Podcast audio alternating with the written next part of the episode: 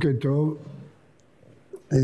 בפרשתנו מופיעה פרשת ברכת כהנים. המונח ברכה שאדם מברך אדם אחר טעון ביאור, למרות שהוא שגור בפנינו, הוא טעון ביאור. מה משמעותה של הברכה הזאת? מצינו במקרא כבר בתקופה קדומה מאוד, כשאברהם מנצח במלחמה שלו, אז עורכים אספה לכבודו, וכתוב שמלכי צדק, שהיה כנראה בעל איזה תפקיד, לא ברור, רוחני, כהן לאל עליון, כתוב שהוא מברך אותו.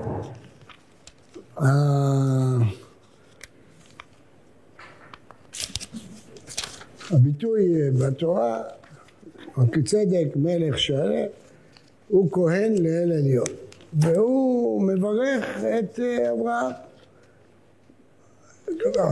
על הניצחון הגדול, כי צדק מלך שלם הוציא לחם ויין והוא כהן לאל עליון. וברכהו ויאמר ברוך אברהם לאל עליון, קונה שמיים וארץ וברוך אל עליון שמיגן צריך בידיך. אם כן, יש לנו פה אולי ברכת כהן הראשונה במקרא, כשמלכי צדק שמשמש ככהן מברך.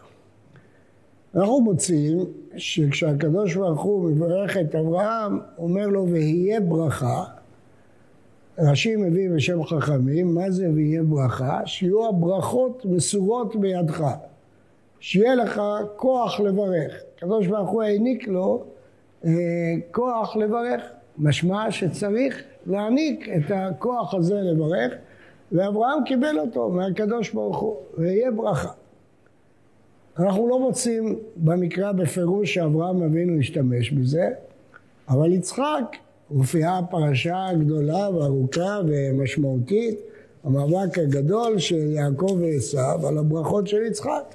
ובלי ספק הברכות האלה היו משמעותיות מאוד, כי אנחנו יודעים את המלחמה הגדולה על הברכה הזאת. והוא אה, מברך אותו. את מי שהוא חשב לעשו, בעבור תברכני נפשך.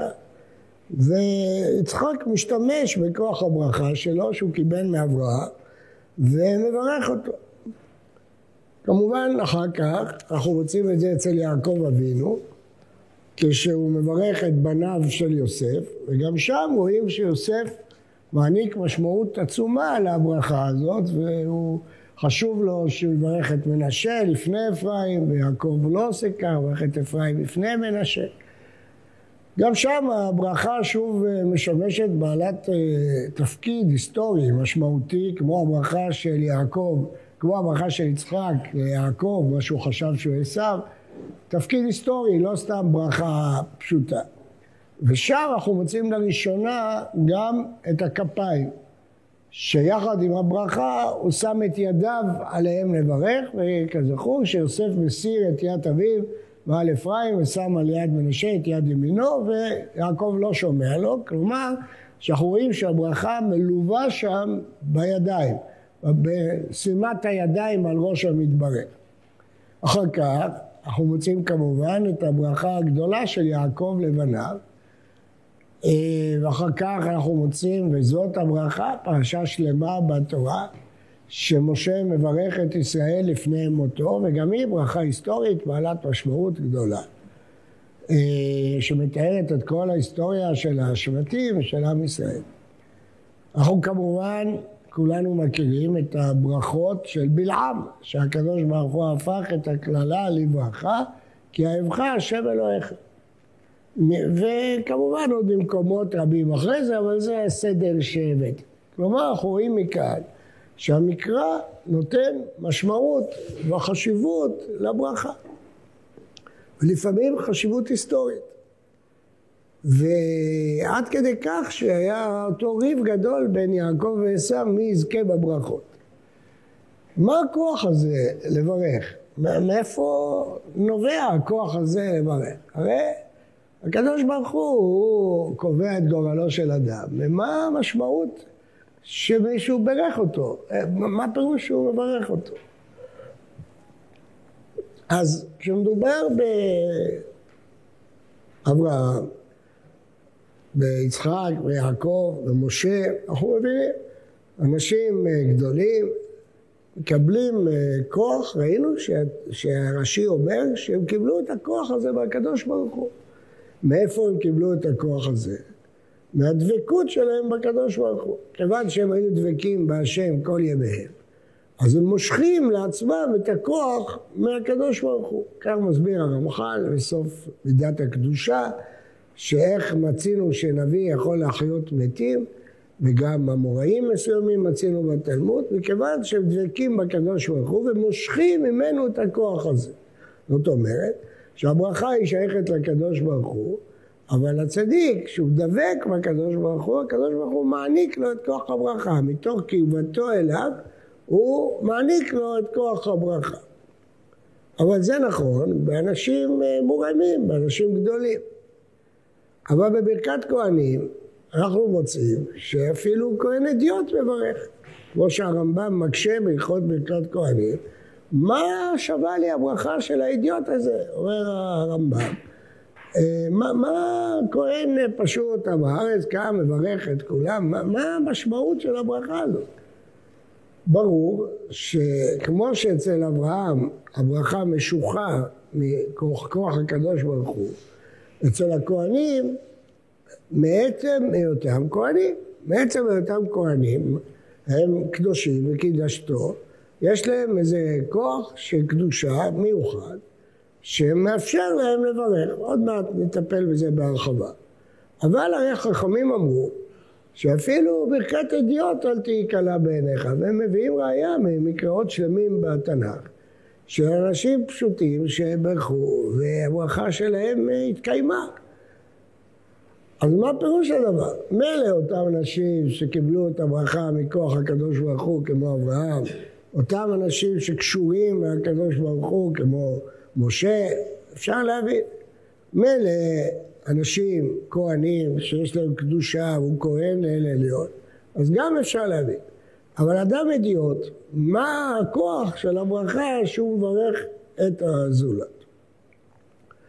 התשובה לזה היא שהברכה היא בעצם סוג של תפילה. הוא בעצם מתפלל עליך כשהוא מברך אותך. הוא מתפלל אל השם שיברך אותך. הוא לא יכול לברך אותך. הוא יכול להתפלל אל השם שיברך אותך. אבל שוב, גם על זה עולה השאלה.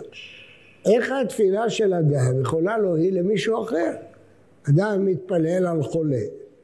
איך זה יכול להועיל? הרי אדם שמתפלל, הוא משנה את מצבו שלו, של המתפלל. הוא נהיה קרוב להשם, וממילא מסירים עליו את הגזרות שנעשו כדי לקרב אותו אל השם.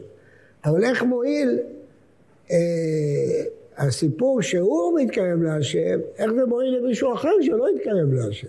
זאת אומרת, מה פתאום התפילה של ראובן תועיל לשמעון? איך זה יכול לעבוד? היחיד שראיתי ששואל את השאלה הזאת זה הרב קוק בפירושו לסידור, והוא עונה תשובה מאוד מאוד אה, מפתיעה. אומר הרב שברכה יכולה להתקיים רק במידת האהבה והקשר הפנימי בין המברך למתברך. כלומר, התפילה יכולה רק להעלות את הכוח של המתפלל, היא לא יכולה להעלות כוח של מישהו אחר. אבל אם יש אנשים שקשורים אליו, אז כשהוא מתעלה גם הם עולים יחד איתו. ולכן, אם אדם מאוד קשור לבן ביתו שחולה, והוא מתפלל, אז הוא מתקדם, אבל כשהוא מתקדם, גם כל האנשים שהוא אוהב אותם מתעלים יחד איתו. כך מסביר הרב קוק. ויש לזה נפקא מינה. לפי ההסבר הזה, אז מי שיכול לברך זה מי שיש לו את כוח האהבה. הברכה יכולה להיות רק מכוח האהבה. זה מה שיצחק אומר לעשו, תביא לי ציד בעבור תברכני נפשך. כלומר, כאשר האהבה מתגברת, אז כשאדם מתפלל, התפילה שלו מועילה גם בשביל מי שהוא אוהב אותו. ולכן צדיקים שהם מלאים בליבם אהבת ישראל, הם יכולים לברך. לפי האהבה הם יכולים לברך. יכול להיות צדיקים גדולים או חכמים גדולים, אבל הם לא אוהבים את כלל ישראל, הם לא יכולים לברך אותם, להתפלל עליהם, הם לא אוהבים מספיק. כי האהבה היא שיוצרת את הקשר בין המברך למתברך. הרב קוק לא אומר את זה על ברכה, הוא אומר את זה על תפילה, אבל אותו רעיון אנחנו מסבירים בברכה.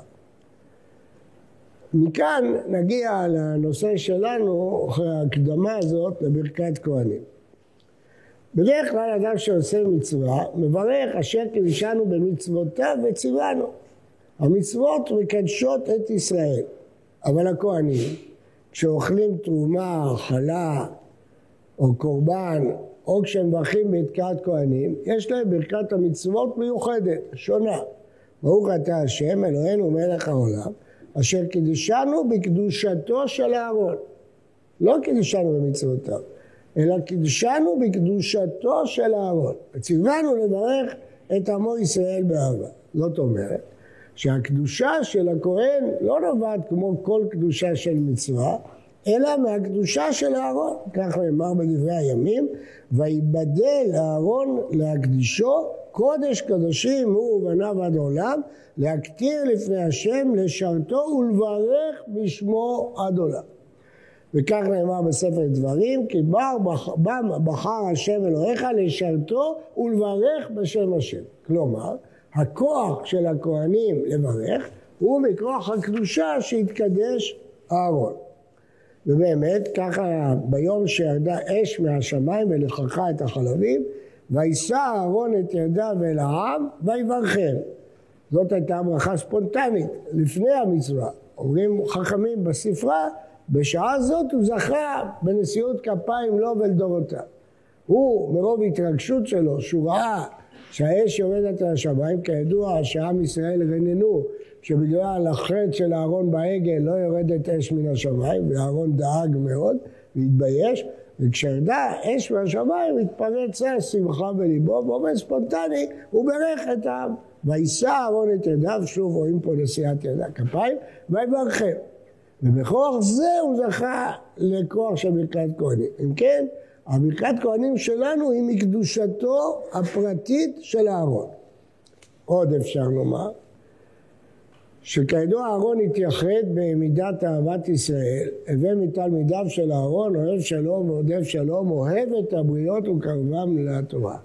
הייתה מידה מיוחדת של אהרון שהוא היה אוהב ישראל, זה גם בגמרא בסנהדרין שאתם לומדים עכשיו, הקדושה של אהרון נבעה לא רק כי השם הבדיל אותו קודש קודשים, ולא רק בגלל השמחה הספונטנית שהתפרצה ממנו כשירדה האש, אלא בגלל סגולת אהבת ישראל שלו. ורעך ושמח בליבו, אברהם אבי, אה, אהרון הכהן שמח, לא יכל לראות מחלוקת. וגם זה קשור למה שהוא עשה בחטא העגל, כן? הוא לא, הוא, הנפש שלו לא הייתה של מחלוקת, הייתה של אהבה, של שלום. זה, זה היה האופי שלו, זה היה השורש שלו. ולכן הוא היה כהן. ואהרון הכהן הנחיל מכוח זה את היכולת שלנו לברך. כי כפי שבהרנו בשם הרב קוק, הכוח לברך תלוי באהבה. כי כשאתה אוהב ואתה מתעלה, אז גם מי שאתה אוהב אותו מתעלה יחד איתך. וכיוון שאהרון היה מאוחד באהבת ישראל, אוהב את הבריות וקרבם לתורה, אז כשאנחנו מברכים זה מכוח אהרון, מקדושתו של אהרון. ובאמת, מצינו תיבה מיוחדת בברכת כהנים, אנחנו מברכים שקידשנו מצוותיו וציוונו לברך את עמו ישראל באהבה. לא מצינו שום מצווה שעלינו לקיימה באהבה, אלא ברכת כהנים, שהיא גדר עצמיות הברכה. הברכה לא יכולה להיות בלי אהבה. עד כדי כך שכתוב בהלכה שאם יש כהן שיש לו שונא בקהל, הוא לא יכול לברך. הוא לא יכול לברך. כי הברכה היא תלויה באהבה, זה היסוד של הברכה. ולכן בברכת המצוות של ברכת כהנים נכנסת המילה באהבה. בזה נבין את הבקשה הקצרה שמברכים הכהנים לפני המצווה, שלא מצינו בשום מצווה אחרת, כך לשון הרמב"ם, בשעה שכל כהן עולה לדוכן, כשעוקר רגליו לעלות, אומר יהי רצון מלפניך, השם אלוקינו, שתהיה ברכה זו שציוויתנו, לברך את עמך ישראל ברכה שלמה, ואל יהיה בה מכשול ועוון מעתה ועד עולם. מהו אותו מכשול שהכהנים חוששים ממנו? המכשול שליבם יהיה שלם באהבה לכל ישראל, אהבה בלא שיעור, כדי שברכתיו תחול. לכן הם מתפללים שלא יהיה מכשול, שליבם יהיה מלא אהבת ישראל כשהם מברכים ברכת כהנים. זה לא קל, זה לא דבר קל, זה דבר שדורש הרבה עבודה עצמית להגיע לדרגה שאתה אוהב את כל כלל ישראל. אפשר עוד לומר שהמכשול שחוששים לו, שהם אולי יטעו ויחשבו שהם המברכים, ולא ידעו שהקדוש ברוך הוא המברך. גם אפשר להוסיף, שהיות שבמקדש היו מברכים בשם המפורש, אולי זה החשש מן המכשול. אבל לא רק האהבה היא תנאי לברכה, אלא גם השמחה. הרמה פוסק את זה להלכה, שכשאין שמחה, כהן לא יכול לברך. זאת הסיבה שבחוץ לארץ לא ברכו רק בימים טובים, כי היו טרודים ודואגים ועסוקים ולא היה להם כוח ולא פניות לשמחה. אז אם כן, אה, אה, אהבה, השמחה וקדושתו של אהרון. ביארנו שלושה דברים וביארנו את המכשול. עכשיו נשים לב לשתי מילים אה, יסודיות. ואני אברכם. כותב הרמב"ם, ואל תטמע ותאמר, ומה תועיל ברכת אדיוט זה? שאין קיבול הברכה תלוי בכהנים, אלא בקדוש ברוך הוא, שנאמר ושמו את שמי על בני ישראל ואני אברכם. כהנים עושים מצוותם, והקדוש ברוך הוא ברחמיו מברך את ישראל כחפצו. דהיינו, התורה מדגישה, אמור להם, אתם תאמרו את המילים האלה, אבל ואני אברכם. קדוש ברוך הוא יברך. אל נטעה לחשוב שהכהן הוא המברך, ולכן אסור לכהן להוסיף שום ברכה על הברכות שכתובות. אמור להם, מילה במילה, הוא לא יכול להוסיף שום דבר. למה? כי לא הוא המברך. הוא שם את שמו של הקדוש ברוך הוא על ישראל. באיזה כוח הוא שם את שמו של הקדוש ברוך הוא על ישראל? בכוח קדושת אהרון, קדושת הכהונה והקדושה המיוחדת של אוהב ישראל כאהרון. הם יכולים לשים השראת שכינה על ישראל, ואז הקדוש ברוך הוא מברך. ואני אמרתי, הברכה היא ברכה של הקדוש ברוך הוא. זה התורף של ברכת כהנים. ומה התוכן שלה? אה, התוכן שלה הוא שלוש ברכות. שלושה פסוקים במדינה, במקדש אמרו את זה ברכה אחת, אה, שלוש תיבות, חמש תיבות ושבע תיבות. ברכה השם וישועיך, יאר השם פניו אליך וחונקה, יישא השם פניו אליך וישם לך שלום. אם תשימו לב, כל ברכה מתחלקת לשני חלקים. ברכה ושמירה. ברכה השם וישמעך. הער השם פניו אליך וחונקה. שא השם פניו אליך וישם לך שלום. מה הפירוש? כל מקום שיש ברכה צריך גם שמירה. כל איפה שיש שפע ברכה יש דין. יש דין. הדין הזה נובע מעין רעה. מה זה עין רעה?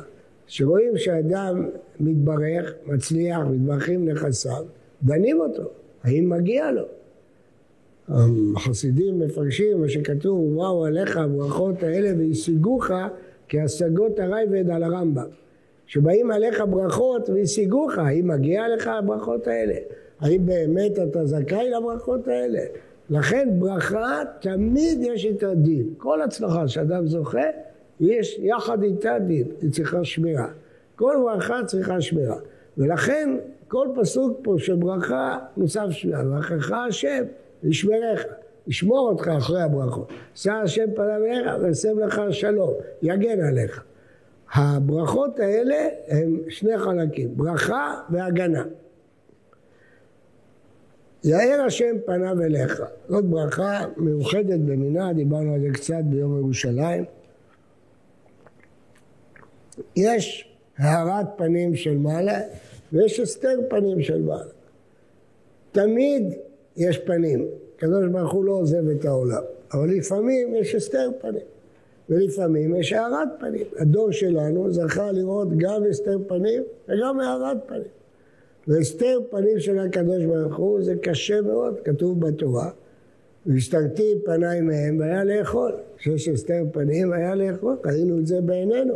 כשיש הסתר פנים התוצאות איומות ונוראות. וכשיש הארת פנים, גם כן התוצאות ענקיות ונפלאות. הארת פנים של מעלה. יאר השם פניו אליך, שתהיה הארת פנים. דהיינו, שההשגחה של הקדוש ברוך הוא תהיה מוארת, היא לא תהיה בסתר. היא תהיה מוארת, תמיד היא קיימת, אבל שהיא תהיה באור. יאר השם פניו אליך. הספרי אומר, יאר השם פניו אליך זה אור תורה. התורה מאירה את פניו של האדם. חוכמת אדם תאיר פניו. האור הוא משהו פנימי, שהוא בוקע את האור החיצוני. בתורתו של רבי מאיר, במקום כותנות אור היה כתוב כותנות אור. האור של האדם הוא מסתיר את האור, כמו שהאור של הקלף מסתיר את האור של האותיות של התורה. החוכמה היא כולה אור, היא אור שבוקע מעבר לאור. חוכמת אדם תאיר פניו. הגמרא מספרת, רבי אבו, שאמרה לו, שרה אחת, פניך צהובות כמו של מלווה בריבית או כמו של אוכלי חזירים, שהפנים שלהם אה, מהירות, שמחות ושמנות. אמר לה, מהימנותא, בשבועה אסור לנו שני הדברים, אנחנו לא יכולים לעבוד בריבית, לא יכולים לגדל חזירים, אנחנו לא עשירים בגלל הסיבות האלה. אז למה העיר פניו? אלא התוספתא הוא מצא והאירו פניו. אדם גילה גילוי בתורה, פניו מאירות. התורה מאירה את הפנים שלה. יאר השם פניו אליך, זה מאור תורה. הרמק בספרו תומר דבורה, הרב קורדוברו, אומר שאדם צריך לדבוק במידותיו של הקדוש ברוך הוא. ולכן, אה, כיוון שכתוב יאר השם פניו אליך, אדם צריך לדבוק בתכונה הזאת של הקדוש ברוך הוא, ויהיו תמיד פניו מאירות ושמחות. כי הוא צריך לדבוק בברכה של הקדוש ברוך הוא, יאר השם פניו אליך, גם הוא צריך להאיר פנים לזולת. הגמרא אומרת שלבן שיניים מחלב, הארת פנים יותר חשובה מכוס של חלב. זאת אומרת, אדם בא לבית המדרש עם פנים עצובות, נפולות, דוכדכות, הוא מזיק, מזיק לכולם, מוריד את המצב רוח של כולם. אדם בא עם פנים מהירות, שמח בתורה, לומד סוגיה, שמח במה שהוא יודע, מה שהוא השיג, מלא אור, לא מדוכדך, לא הספקתי ולא הבנתי ואני שוכח כל הזמן, אני לא יודע כלום וכן הלאה, לא, צריך להיות פניו מלאות אור, אור של התורה שהוא לומד, מה הוא השיג, כמה חוכמה הוא למד, כמה אור בוקע ממנו מהתורה שהוא למד. האור והשמחה זה אור תורה. יאר השם פניו אליך. ויחונקה, רש"י אומר, ייתן לך חן. חן זה ברכה מיוחדת מהקדוש ברוך הוא. לענבים ייתן חן. חן זאת מתנה משמיים. הקדוש ברוך הוא יכול להעניק לאדם חן. יופי זה מציאותי. חן זה דבר שלא ניתן להסברה. חן זה דבר שהיא מתנת שמיים, סגולת שמיים, וחונקת. שאדם יש לו חן בעיני הבריות, הוא מוצא חן, נוח מצא חן בעיני השם. כל שרוח הבריות נוחה ממנו, רוח המקום נוחה ממנו. החן הוא מתנה מיוחדת והיא חונקה, אתן לך חן. דבר אחר, חונקה, לשון חנינה, נכון אותך. גם זה מתנה מיוחדת לשמיים. חנינה זה לא מתנה לפי זכות, זה מתנה מיוחדת, חנינה. יישא השם פניו אליך, הגמרא אומרת, זאת טובה. מסבירה הגמרא במסכת ברכות, שנשיאת פנים, הכוונה, כמו שכתוב בתורה, לא תישא פני דל. השופט, הדיין, אסור בדין לשאת פנים של אחד מהצדדים. אז מה זה לשאת פנים? להרים את אחד מהצדדים. ומה זה יישא השם פניו אליך? הקדוש ברוך הוא נושא את פניהם של עם ישראל. שואלים המלאכים וקדוש ברוך הוא, והרי כתוב לא יישא פנים ולא ייקח שוחד, אז למה יישא השם פניו אליך? עונה להם, זה לא נשיאת פנים, זה מותר, כיוון שאני אמרתי להם ואכלת ושבעת וברכת, והם מדקדקים בעצמם עד כזית ועד כביצה. וכי לא אשא פנים לישראל? מה פירוש? הם מתנהגים גם כן לפנים משורת הדין. הם לא עושים רק מה שהם חייבים, הם עושים מעבר למה שהם חייבים. לכן גם הקדוש ברוך הוא נושא פנים, זה לא שוחד. כיוון שהם עושים מעבר למה שהם חייבים, גם הקדוש ברוך הוא עושה עמם מעבר למה שהם חייבים. וישם לך שלום, זה הכלי, זה הברכה, אין לך כלי מחזיק ברכה אלא השלום. בזה בחרו חכמים לסיים את הש"ס, ש"ס משניות. לא רצו כלי מחזיק ברכה אלא השלום. שנאמר השם עוז, עמו ייתן, השם מברך את עמו בשלום. שלום מאויבים, השלום הפנימי, השלום בנפש המסוכסכת של האדם, זה הכלי שמחזיק את הברכה. בלי זה כל הברכות כהנים לא יועילו, אין להם איפה להתקיים. בלי הכלי של השלום, בלי כלי של שלום, כל הברכות, הוא אומר לראשי, הרי שיש שפע ויש ברכה ויש הצלחה נכסים, אין שלום, אין כלום. ברגע שיש מלחמה, ברגע שיש קטטה, ברגע שיש במשפחה קטטה, לא שווה כל העושר וכל הנכסים וכל כלום. אין שלום, אין כלי שהוא מחזיק ברכה. הכלי שמחזיק את הברכות הוא השלום. ולכן הוא החתימה של ברכת כהנים, וישם לך שלום, שייתן לך את הכלי שבו תשמר כל הברכה הזאת. פעם אמר אדמו"ר אחד שהוא התבונן וראה שאין שלום בעולם. אחר כך הוא התבונן יותר וראה שאין שלום בין החסידים שלו. אחר כך הוא התבונן יותר, ראה שאין שלום במשפחה שלו. התבונן יותר, ראה שאין לו שלום עם עצמו. מה עשיתי? עשיתי שלום ביני לבין עצמי, ואז חזר השלום ביני לאשתי, ואז חזר השלום ביני לחסידים, ואז חזר השלום לעולם כולו. זאת אמרה מאוד מאוד עמוקה, שפירושה היא שהסכסוך מתחיל מסכסוך פנימי של האדם עם עצמו. כשאדם יש לו הרמוניה עם עצמו, יש לו שלמות עם עצמו, זה מקרין על כל סביבתו. אבל כשאדם מסוכסך עם עצמו, הסכסוך הזה מקרין כלפי הקרובים אליו, הסכסוך הזה מקרין הלאה, עד שהוא מקרין על כל העולם. אבל כשאדם עושה שלום עם עצמו, משלים עם עצמו, יש לו הרמוניה פנימית, הוא לא מסוכסך עם עצמו, אין לו קטטה פנימית, אז יש לו שלום, ואז השלום הזה מקרין לכל השלבים. וזה הכלי, זה הכלי שיכול להחזיק את כל ברכות כהנים. אם אין שלום, אין כלום. יש שלום, יש הכל. עושה שלום, מורה את הכל. יש שלום, אז יש כלי שמחזיק את כל הברכות כולם אה, של ברכת כהנים. אנחנו נמצאים עכשיו ממש בשלושת ימי הגבלה, הימים שנקבעו להכנה שבקדושה, למתן תורה. צריך לזכור שמתן תורה הוא לא חד פעמי, כל שנה ושנה יכול אדם לזכות לקבל תורה במתן תורה באהבה.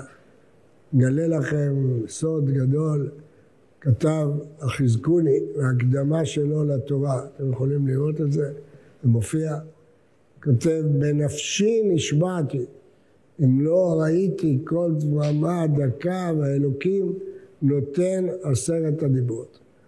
אומר החזקוני שהוא נשבע, שהוא ראה, זכה לראות את המראה הזה שאלוקים נותן תורה לישראל. ולכן הוא כתב את הפירוש שלו לתורה. יש, כל שנה ושנה אדם יכול לזכות למתן תורה. כל שנה ושנה אדם יכול לזכות לגילויים הגדולים שהיו בהר סיני. אבל זה תלוי בהכנות, יהיו נכונים לשלושת ימים. צריך להתכונן מבחינה רוחנית, ללמוד על החג הזה, ללמוד על חג השבועות, ללמוד על זמן מתן תורתנו. בעזרת השם, היום בליל שבועות, בשתיים בלילה, נלמד האם זה אותו יום או שני ימים, אבל אה, צריך להתכונן לשני הימים, גם למתן תורה, גם לחג השבועות, הכנה הלכתית, והלכה, אה, יוקנעז יש לנו השנה, יש הלכות שקשורות ביום הזה, סימן אחד בשולחן ערוך, ויש הכנות רוחניות, שאדם אה, רוצה לזכות אה, ללמוד תורה. רבי חיים ויטל כותב שמי שמכניסת החג לא מסיח את דעתו ולומד תורה עד קדושת כתר, הוא זוכה להרגיש בקדושת כתר את ההערה הגדולה שהייתה במתן תורה. זה ימים גדולים, ימים נשגבים, אנחנו לא מבינים בדברים האלה. אבל זה מה שאמרו לנו רבותינו, שאלה ימים גדולים, ימים של קדושה. גם בישיבה שלנו כל שנה ושנה, כבר עשרות שנים, בליל שבועות, בית המדרש מלא מפה לפה, לומדים כל הלילה בקדושה, במסירות נפש, וזוכים באמת ללילה מיוחד במינו, כפי שבית יוסף והשלה אה, והרב אלקבץ דיברו. ולכן, כיוון שהקדושה כל כך גדולה, גם השטן מקטרג לגרום להסיח את דעתו של אדם. מה, יש לך כל הלילה, בוא, אפשר להסתובב קצת, אפשר לפטפט קצת, באים אורחים מהצבא, בוגרים, בואו נדבר קצת, לא. צריך אדם לקבל על עצמו בלילה הזה רק ללמוד תורה, זהו. לא לעסוק בשום דבר אחר. אחר כך ביום, הלילה הזה, עד קדושת כתר, כולו לא להסיח את דעתו מהלימוד. וכשכל הישיבה יחד לומדת לילה שלם בקדושה, זה עושה רושם עצום, רושם עצום בשמיים. זה לא אני אומר, זה כתוב בבית יוסף, זה כתוב ברב אלקבץ, זה כתוב בשלה, מה קרה כשעשרה למדו כל הלילה ומה קרה כשהיה חסר להם עניין יום אחד. ומה הרוויחו ומה הפסידו, אז קהל של מאות בתוך כל כלל ישראל שיושבים ולומדים כל הלילה בקדושה ובהתמדה, שזה מעלה גדולה, וצריך להיזהר לא להחמיץ את זה, לא, לא להחמיץ את ההזדמנות הגדולה שיש בלילה הזה, רצון שיהיו הימים האלה ימי קבלת תורה מתוך שמחה, אמן.